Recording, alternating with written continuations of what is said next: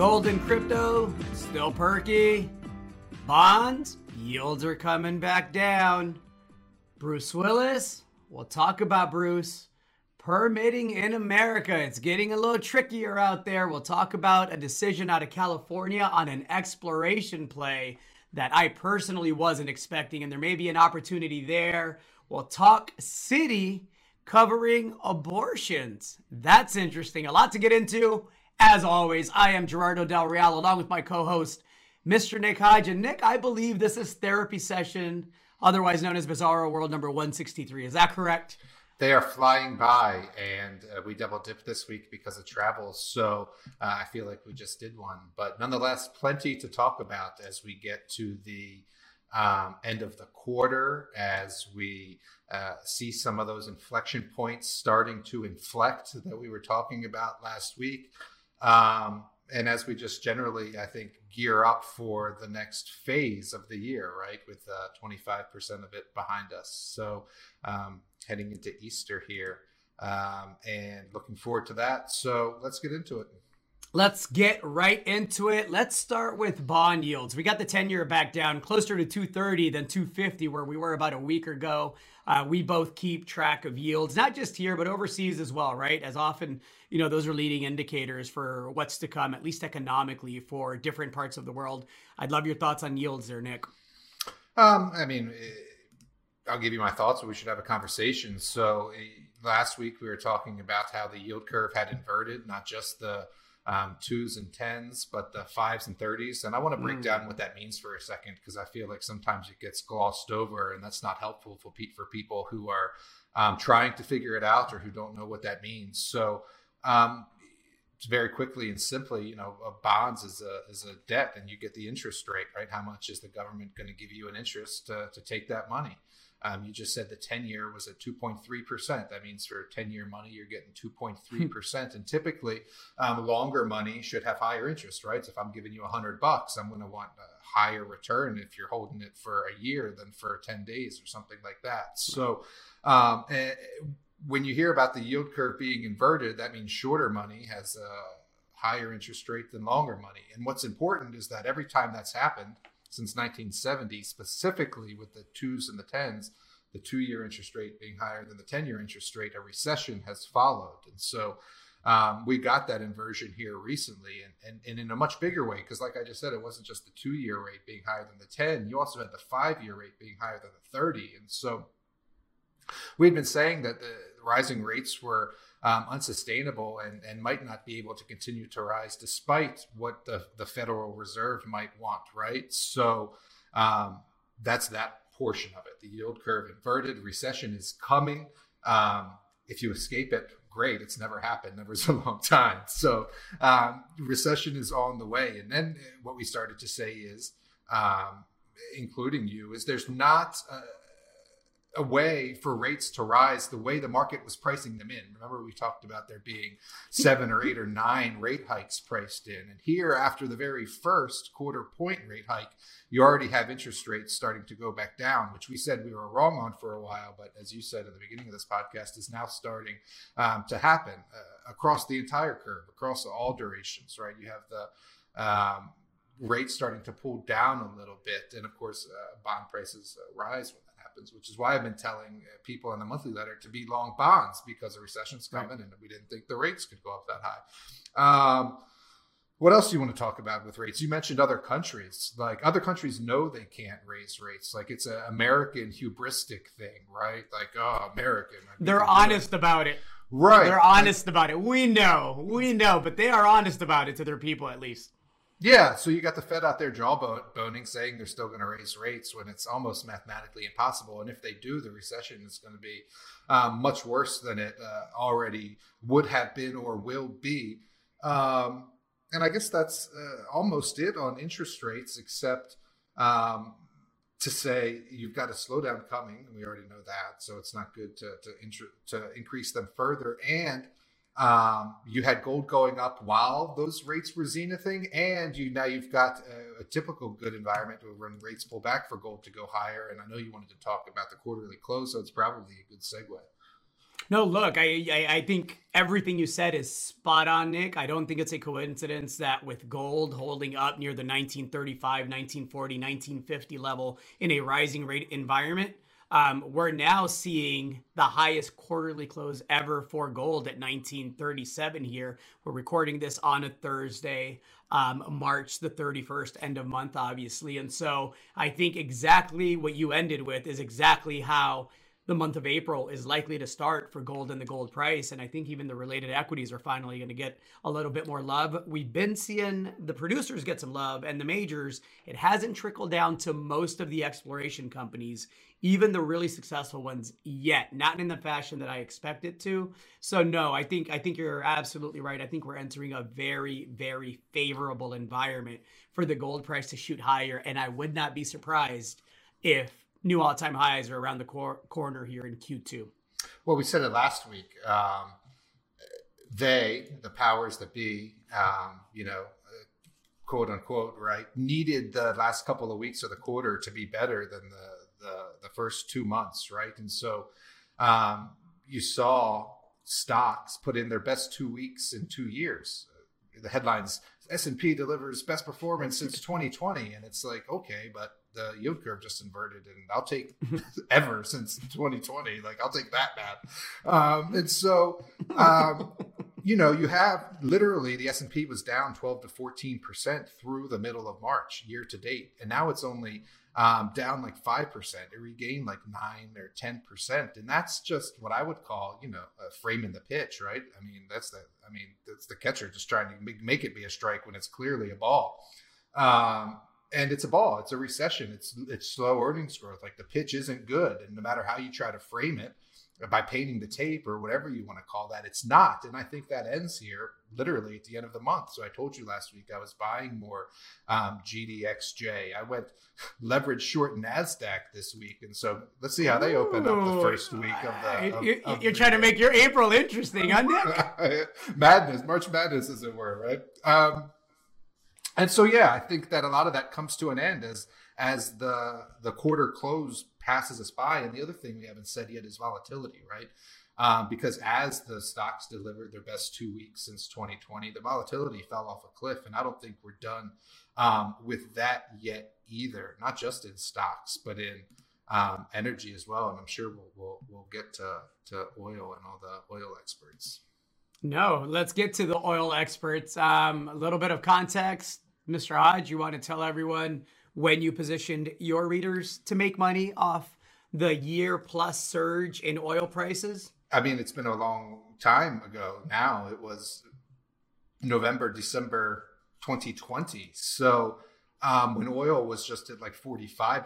So, and we were in that position for a, a year, right? So, um, and in that year, oil went to 85 $90, um, at which point we exited, we sold energy. It was fall of 2021. And then um, what happened in, in, December and January, and certainly in February 2022, is oil broke $100 and went up a little bit. Um, supply and demand, maybe. War in Ukraine, definitely.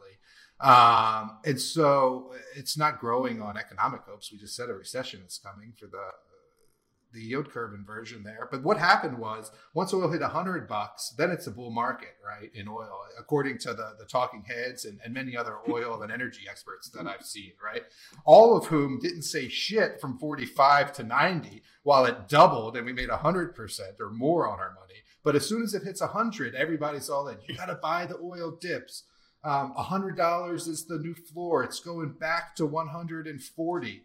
Um, and what happens? That's um, the bandwagon, right? When everybody gets excited like that is not the time, right? And so uh, I literally saw oil experts, people that have newsletters with energy in the title, for example, buy every dip in oil now. But they didn't tell me to buy it when it was $40, $50, $60, $70, $80.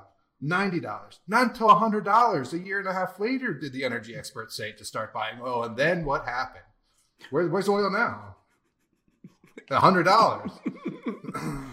and they flaunted their credentials as well all the little letters with the pretty degrees and the doctors and the phds and the mbas and the no, no, no, no knock on MBAs or letters or any of that, but let's put some of that good old common sense to work, folks. Let's get that right. Lisa Murkowski, um, senator from Alaska, Republican senator from Alaska, who I, I, I, typically agree with on a lot of positions. She she she's one of these uh, centrist uh, politicians that actually likes to get things done for her constituents. And so she had a tweet that said in 2020, we tried to refill the strategic petroleum reserve when oil was at less than $40 a barrel, only to see it blocked on partisan grounds. She goes on to say, We had a chance to buy low, didn't do it, and now are left with a big panic sale that will do us no favors in the long run. And of course, she is referring to the fact that we're we're now going to add you know release millions of barrels of oil into the market in hopes of trying to keep the price down when we should have been buying low back in 2020. And if anything gives you a hint as to how ass backwards America is as it relates to energy and, and, and resource policy and all the other policies too, by the way, that's, I thought, you know, a healthy example of where we're at with things, right? I don't think it's a coincidence that, that the Biden administration is releasing all this oil until guess when? The midterms. I suspect you might see some cannabis legislation around that as well. What a coincidence. Cannabis, oil forever, wink, wink. Try to get the prices down, wink, wink. It's going to be a hot mess for everybody out there. Um, as usual, I'm here for the chaos. It's a damn shame, however, that our politicians, most of them anyhow, are no longer interested in, in, in getting anything done on either side. They're just interested in fundraising, getting reelected, keeping the health care that you as Americans don't have access for, to keeping the security around them that you as Americans don't have access to unless you pay for it. But again, if it's good for the goose, it should be good for the gander, right? Well, that's why I've essentially written them off for the better part of a decade now and, and focused on the, the what's happening and not necessarily the who's saying what and, and who's doing what, but actually um, reading the, the market tea leaves and positioning for and uh, responding to them and not hanging anything on what a politician says, right? Uh, on both sides of the aisle. And we've done another very good segue. So we're, we're doing really good in this podcast because we also wanted to talk about permitting. And so um, mm, you mentioned you this, read my mind. you mentioned the strategic reserve, right? Yeah, because it all makes total sense unless you're a fucking buffoon politician. Um, you mentioned filling the strategic reserve or releasing barrels from the strategic reserve. Uh, another way to reduce oil prices or to bring more supply online is to is to open up production, um, oh. which we have a, a, problem with here in the United mm. States, whether it's pipelines or, or, fracking or drilling in Alaska. Um, or, or whatever it is, it's a lot of NIMBYism, a lot of not in my backyard, a lot of you can't do that here, a lot of this is going to ruin the water well, or whatever it is. And so that's coming home now in, in the form of many things uh, expensive gas and oil, sure, um, but also uh, copper and fertilizer and um, critical metals uh, inputs that you need for all these other goals that the, the politicians want to set, right? And so we've been talking about this for years the green metal boom and how, you know, we're not investing enough and there's not enough supply to make all these batteries. And so, but then I continue to see all these uh, headlines or announcements from the government like, what was it last month? We had a, a, White House briefing. It was like a critical metals thing. It was like a whole nice, had the fucking stationery and everything. There was a White House on it was pretty. It was, it was stamp. Right.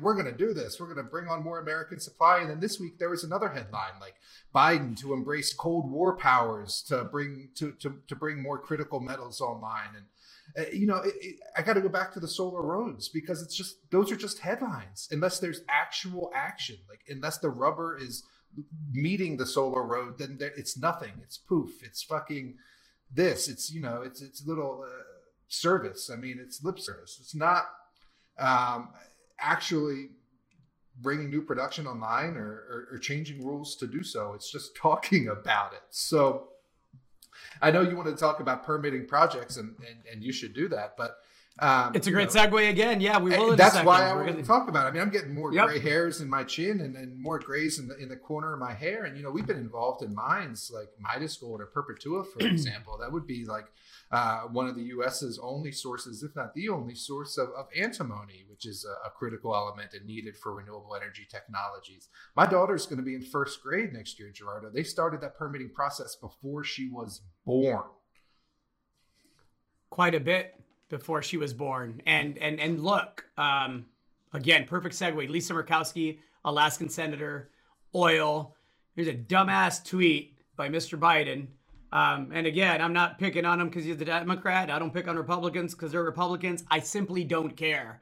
But the tweet is constantly put out there by his media people, and it's to remind everybody that there's 9,000 unused oil and gas drilling permits out there, and that that is going to be that the solution to getting oil prices back down when it's not Russia's fault is to tax or uh, impose fees on those unused permits. Um, because we don't already have a hard enough time developing our mineral wealth in America, right? Let's go ahead and tax permits that have already been paid for. They've already paid for the work to secure the permits. They've already paid for the land. They're waiting for the right economic cycle to get back in there. They're waiting for the right labor teams to be available. We also have a labor shortage, also caused by Powell and and and as you call them, the the the squad of buffoons that we have in office right now on all sides of it.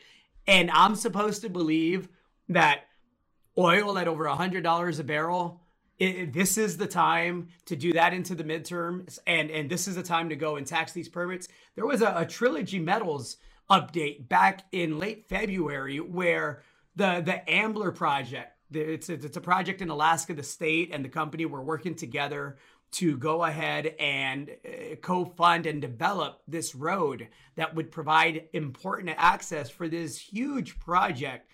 It had already been approved and so the federal government decided, the Department of the Interior, after the state had already approved the permits, had already greenlit the road, they decided, the DOI, to file a motion to remand the final EIS and suspend the right of way of uh, permits that were already issued to the Alaska Industrial Development and Export Authority to the Ambler Access Project. And so if, if moving forward, this is the kind of security that resource companies in the US can expect, it's going to be not two, three, four years of a commodity bull market. We're looking at decades of this because it's going to be so hard to get everything up and going, let alone permitted. Now, for those that go, well, that's a very huge project and, you know, it's in Alaska and, you know, they should review the review, which was reviewed by the reviewers, then I, I, I submit Exhibit B, K2 Gold, which just announced the indefinite suspension of activities at the Mojave Project, a phenomenal copper gold project, by the way, one of the best early stage projects ever, according to Discovery Group Chairman John Robbins, who's seen a few, right? They announced the indefinite suspension of activities of the projects because the BLM decided that to now receive an exploration permit in this part of California, K2 would have to submit an EIS, which is typically reserved for mine development and construction. So I got curious. I said, well, man, maybe the team at K2 is a bunch of assholes. Maybe they've been lying to me for the last couple of years, telling me that, yes, we knew there would be permitting challenges as the project was developed when it came time to mine it. And they talked about how responsible they wanted to be and how they wanted to make sure they consulted the locals and the stakeholders to make sure that they were informed and then that they addressed it when the time came. No one ever anticipated that for an exploration permit to drill some holes with very minor disturbance, an EIS would have to miss, be submitted. An EIS that would take another year to prepare. Mind you, K2's been waiting for years to get the exploration permit. They had already submitted everything. The plan uh, of operations was considered complete by the BLM. And so, so when I get to digging and see if K2 Gold is is is, is lying and they're a bunch of assholes, I find out that the the, the source of the problem is a flower.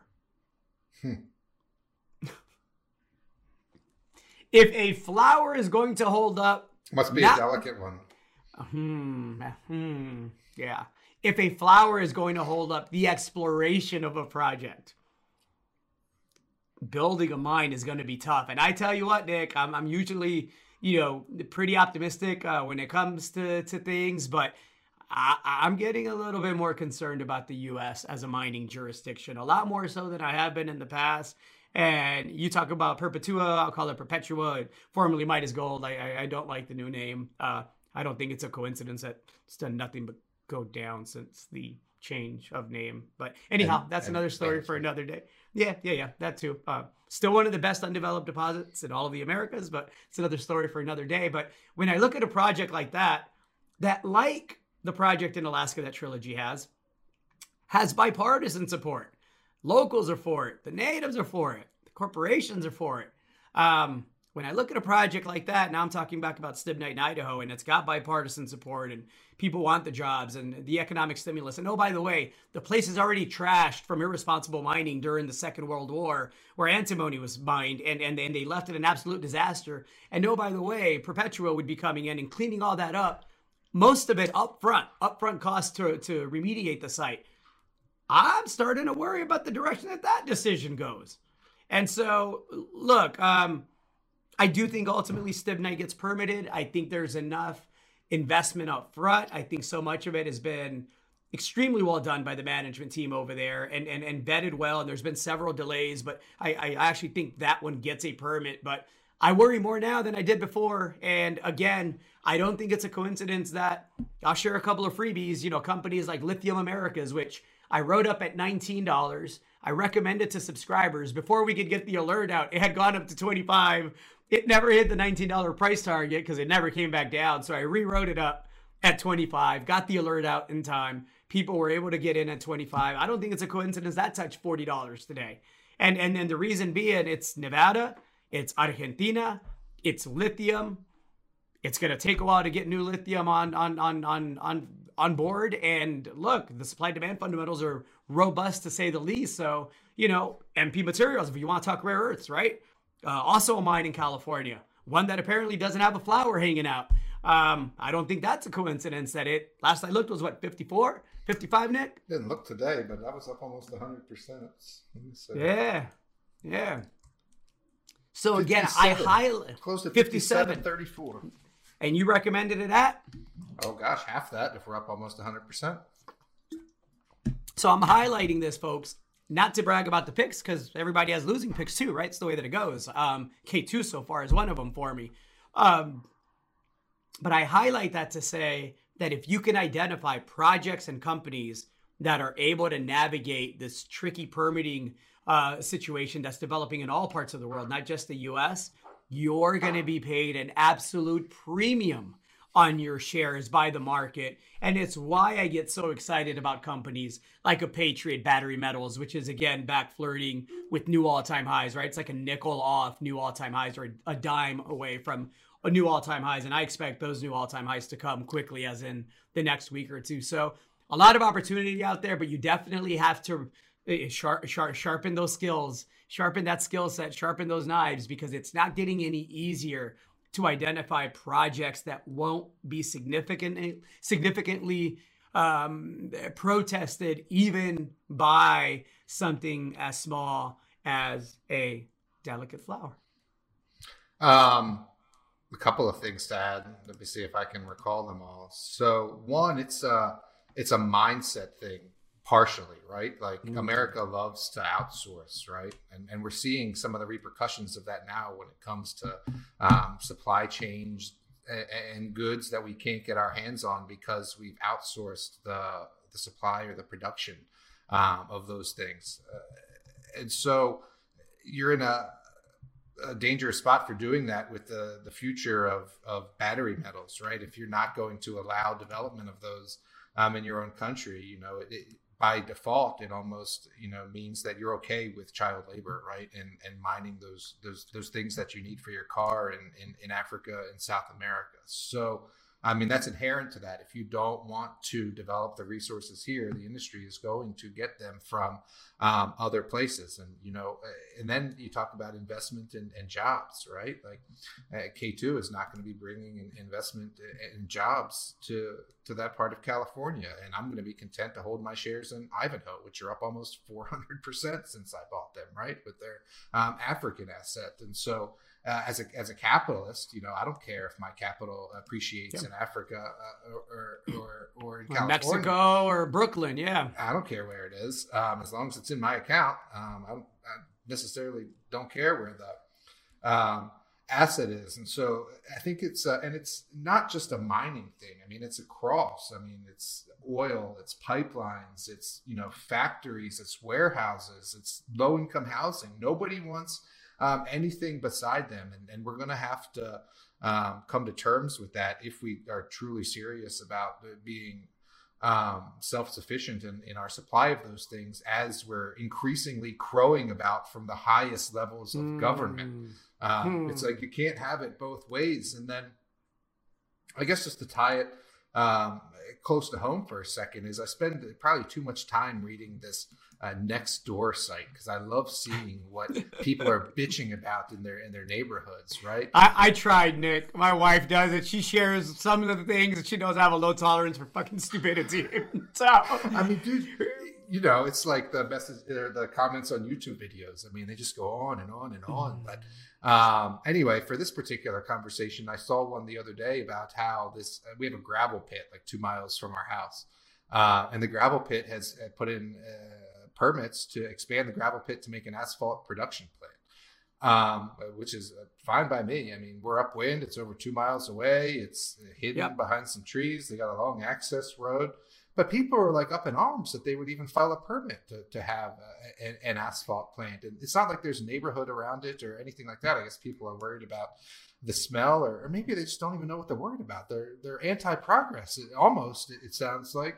Um, and, and, so anyway, this this this thread about you know Podunk, Cheney, Washington, and its asphalt plant gets you know four dozen responses or something like that. And so I can only imagine about the development of of mines and and and and exploration, like you were mentioning in California, and then it's uh, it pulls at the heartstrings and it generates the clicks. So the media runs with stuff like that. Like today, or might have been yesterday um, following on with the, the K2 announcement, CNBC had like a 10 minute long video about uh, Rise Resources and their, and their, Grass Valley project. I don't know if you had a chance to see that or you saw that no. on CNBC. I mean, dude, they sent a reporter and a camera crew. They were talking to the locals. They did a whole segment on it, right?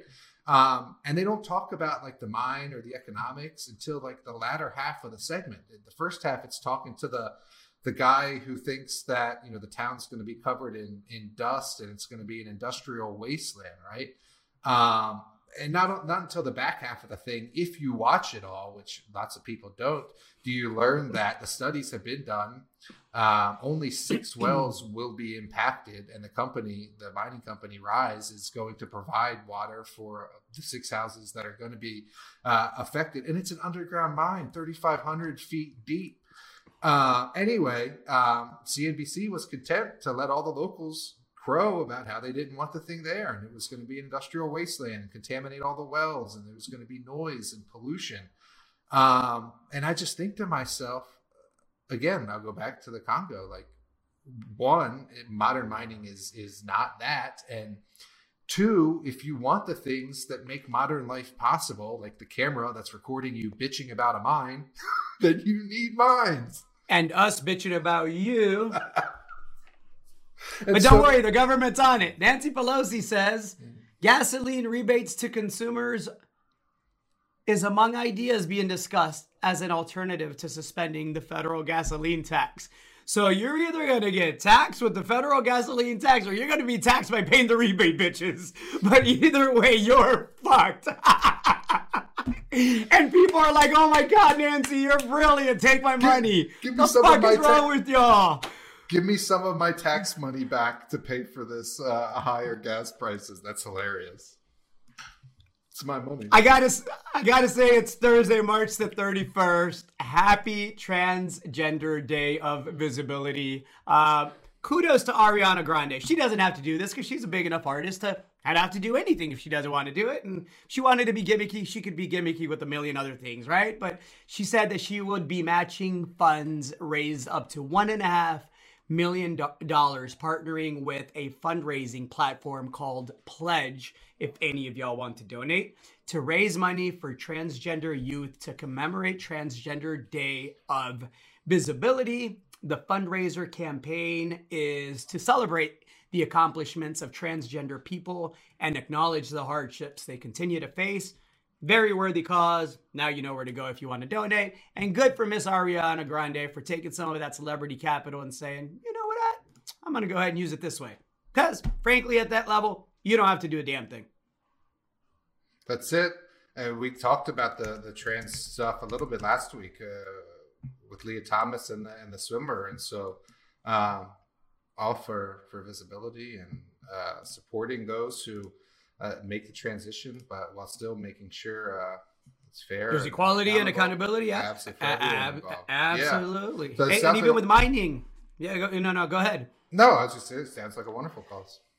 Yeah, you mentioned the asphalt uh, plant and and you know mining and back again tying it into accountability and segueing right. Um, guys, there, there's a responsible way to do everything. There's a fair way to do everything. We don't want to discriminate against uh, Mexicans any more than Italians, any more than against transgender people or miners or explorers or asphalt companies. There's a responsible way to agree to disagree on things and still carry on civilly responsibly and in a way that has an ethics and a moral compass that is worthy of recognition, whether you agree with it or not. And so maybe one day we see a world where that happens. Like I try to surround myself with people that I disagree with often. I have a couple of close friends that I, I joke with them. I disagree with 75% of the things that come out of your mouth. Love you to death though. Sure. Slap the shit out of somebody at the Oscars for you. Just kidding. Backstage though, not in front of uh, people. The Babylon Bee said um, that Chris Rock was going to sleep with Jada to make it up to Will or something like that.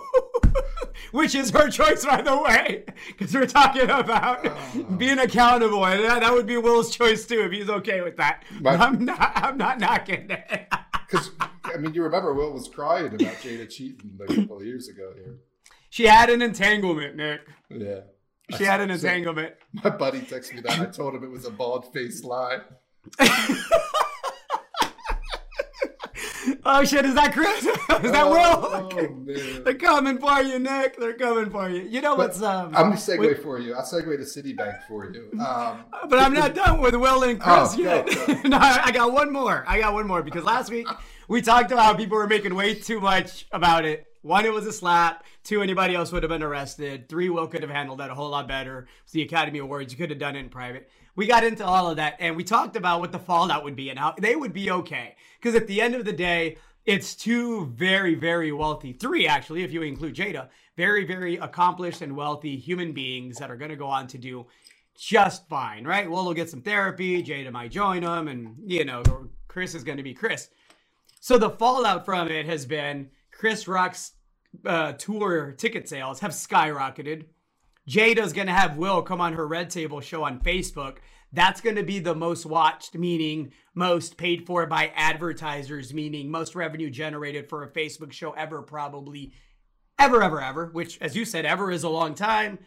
Everybody will be richer. Will might get some therapy. Jada and Will might learn something about each other.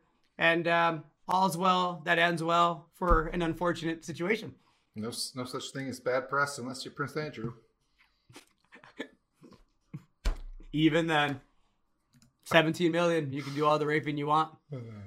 They don't even have to be of age. I was going to segue for you for um, Citibank, and we were talking about celebrities. Uh, we were talking about yes. Ariana Grande. Um, I watched the Julia Child documentary on the plane the mm. other day. Mm. Um, I don't watch a lot of TV, so when I do, I, I tend to talk about it on the podcast.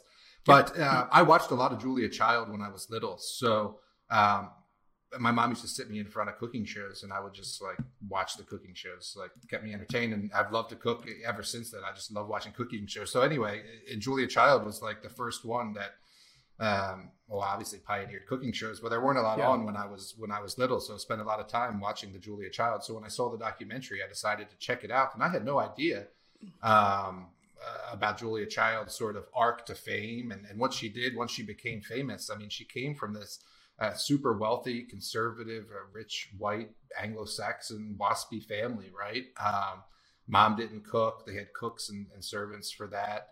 Um, she went to college, but you know wasn't expected to work. Women weren't working at that time.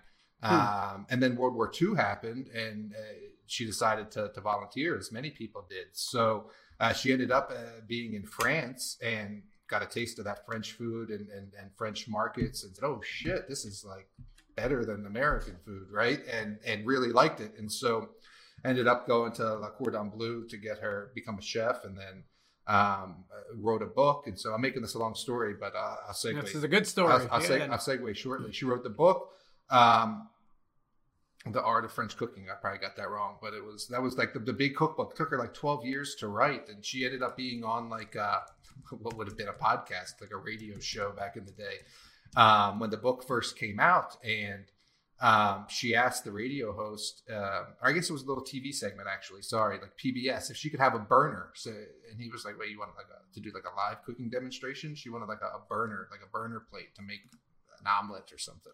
Mm-hmm. And uh, so she made an omelet on this little segment, and like the phones lit up, man, uh, at the PBS station, at the public broadcasting station, because um, the women didn't know how to cook. It was like the era of TV dinners and packaged foods, and everything was bland. And when she came on, the you know housewives started calling in, and so um, the TV executive, being the TV executive, was like, "Oh shit!" And he was like, mm-hmm. "I need the phone rings. Let's let's make a cooking show or whatever." So, and then the rest is literally history.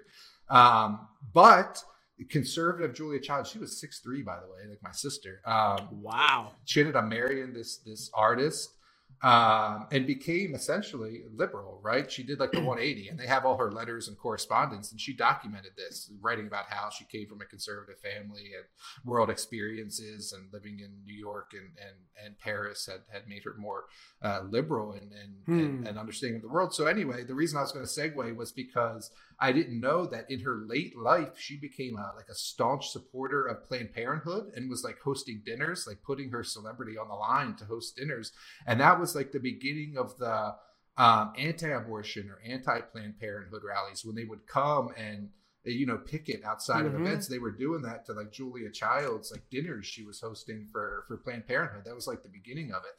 Um, and so I just thought that was interesting. And then she went on to be a huge supporter of um, uh, basically gay rights and, and, and, and AIDS support because she had a lawyer that, that was gay and died from AIDS in the in the early 80s. And then that became like one of her causes. And so anyway, I had no idea. And I know that you had a similar topic on the list. So I figured I would blather for a few minutes about Julia Child and segue you there. Yeah, no, look, um, t- we talked about Texas and, and, and now I believe it's Arkansas as well, right? I, Idaho um, just passed one this week. The well, governor in Idaho signed one. Yeah, it's uh it's it's it's a trend. And so you, you know, when I when I read the article about Citi paying for women to be able to travel to get an abortion and this is Citigroup they'll travel they'll pay travel costs for employee abortions was in response to the texas law this is the first major us bank to announce a policy change in response to this legislation. And we've talked before about how, in this current political environment, right? While we get our fourth turning to come and go and get it back to where democracy is democracy, if it gets there and we burn down the institutions that no longer serve the people, until we get to that point, because of the power that corporations yield now and the influence that they yield through the money that they give the lobbyists that then write the laws, for the politicians who barely even read the laws most of the time. Um, we've talked about how important it was going to be for these corporations to step up and and and and not just do the right things that I think are right or the things that Nick thinks are right or the things that you know people that disagree with us think are right, but to do the things that the corporate culture wants to practice and preach for them. And it could be different for every company, right? There may be a Hobby Lobby that comes up and says, well, okay, we'll pay for protesters to go protest that, right? And I think that's fine too. If if, if it's, you know, um, not violent and, and not threatening, um, everybody should have a right to an opinion. We've talked about that in the past. But I look, I, I, I applaud Citigroup. I agree with the decision. You know, I've talked before about how, you know, I, it's funny to me how everybody's uh, uh, has a stance when it comes to abortion, but I don't think anybody wants more. I don't think people that are pro-choice want, want more abortion. Accessible and safe. That's it, right? And and to provide more education so that you know people in general are more aware and maybe reduce the amount of unwanted pregnancies when when there's a choice, right? When there's an option, when it's not rape, when it's not sexual assault. Um, education doesn't fix everything, but man, taking safe choices away from human beings sure in the hell does not. And and when most of these laws are being passed by men that don't know what it's like to be a woman or be pregnant or carry a child, um, it's it's it's it's concerning, but it's a trend again that's increasing in the U.S. I'm curious to see if a counter trend of corporate activism grows from where it's been recently. I don't think Citi was the only one. I, saw another. I don't know if it was a bank or a Fortune 500. I'm the name's escaping me, but another company has stepped up and said the same thing. Will provide um, compensation or pay for it to, to get access. We have to go outside your state. Um, or, Bumble created a relief fund. There you go. Um, there might have even been another one, but anyway, um, yeah, I think I lost my point there. But it, oh, I was going to say, you know, it's a rare time you're going to praise the bank, I guess, right? It's like good on them for mm-hmm. uh, the corporate culture getting it done. Many other uh, things you could take them to task for, but no, they got that one. They got that one right. And Agreed. seeing it elsewhere as well. I mean, um, and I, you made the point, so I don't need to make it again. But whether it's Russia or, or other things, you're seeing corporations um, sort of lead when when politicians are lagging. I always hate to end on a sad note. Um,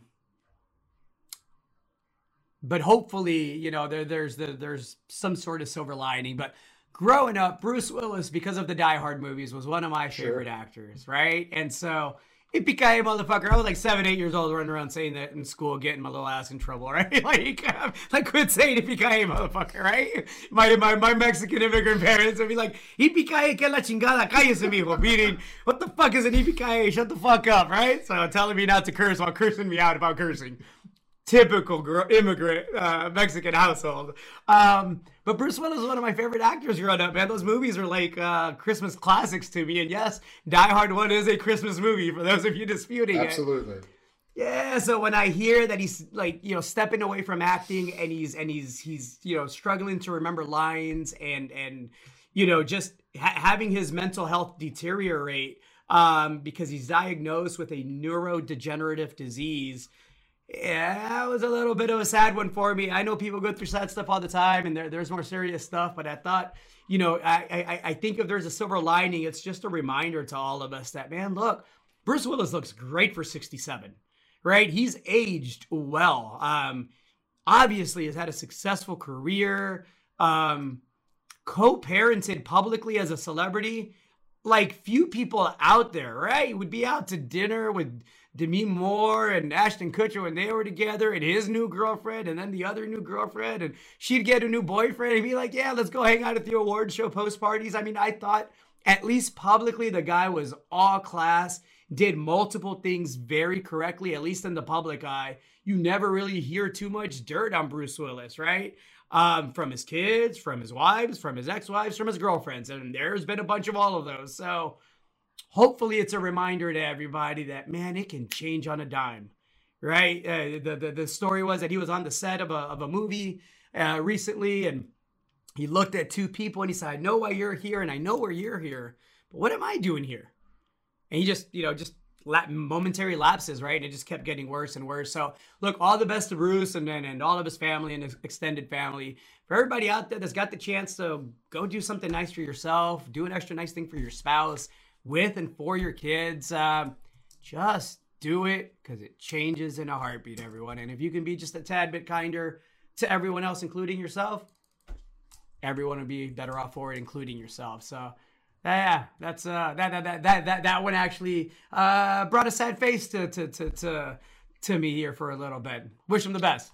I agree. Uh, I had similar sentiments when I saw the story uh, about Mr. Willis. Agree about the the Die Hard movies; they were all fantastic. Um, yeah, I mean, we don't got to recount his movies, but um, I'll tie it back to generational turnings, is what I think mm. about, right? Because you see those 80 some 90 year old actors are, are, leaving us for good. Uh, and then the generation before that, which would be Bruce Willis, is entering that next phase of life, right? He's a, he's a, um, a late boomer, I would say, if he's 67 um, years old. And so you got those boomers progressing to the, to the, um, next stage of life, right? That's what it reminded uh, me of. And so, yes, a reminder for sure that things change and uh, people age, and we're doing so uh, in a massive way right now. Mm. he's not sick, but I'll tell you what uh, caught me off guard when I saw it this week is that Ferris Bueller turned 60 years old, Matthew Broderick. Um, and so I was like, wait, what? And so Ferris Bueller, 60 years old, is the whole generation has aged, right? Obviously. You know, the wisdom here is Nick. That's all I got. Anything to get off your chest, Nick? What are you watching in the markets next week? I know you're off on just, vacation for a few days, just a day, I think. Yeah, taking the kids to, to Disney. We'll be back next week. Um, Good for y'all. I think we said it the end of the quarter, so I'm interested to yeah. see how this um, how this new how this new quarter starts out, um, how gold and interest rates act are some of the most important things I think that I'm watching right now. Agreed. Watch gold, watch yields, watch the capital rotation away from some of these sectors that you should have already been rotating away. Now that the quarter's over, because companies That's that it. were dolling up and painting up their portfolio, that's done. That ended today. We get a new quarter starting tomorrow. And I think real price discovery, to the extent that the current version of capitalism allows for it, um, we're going to start seeing it here early, early next week. So, which is this week when you you you all get this. So, should be an interesting uh, April, May, June. I'm looking forward to it. I think it's going to be another volatile one, but I think if you're positioned well, I think it's going to be a really profitable one. Agree.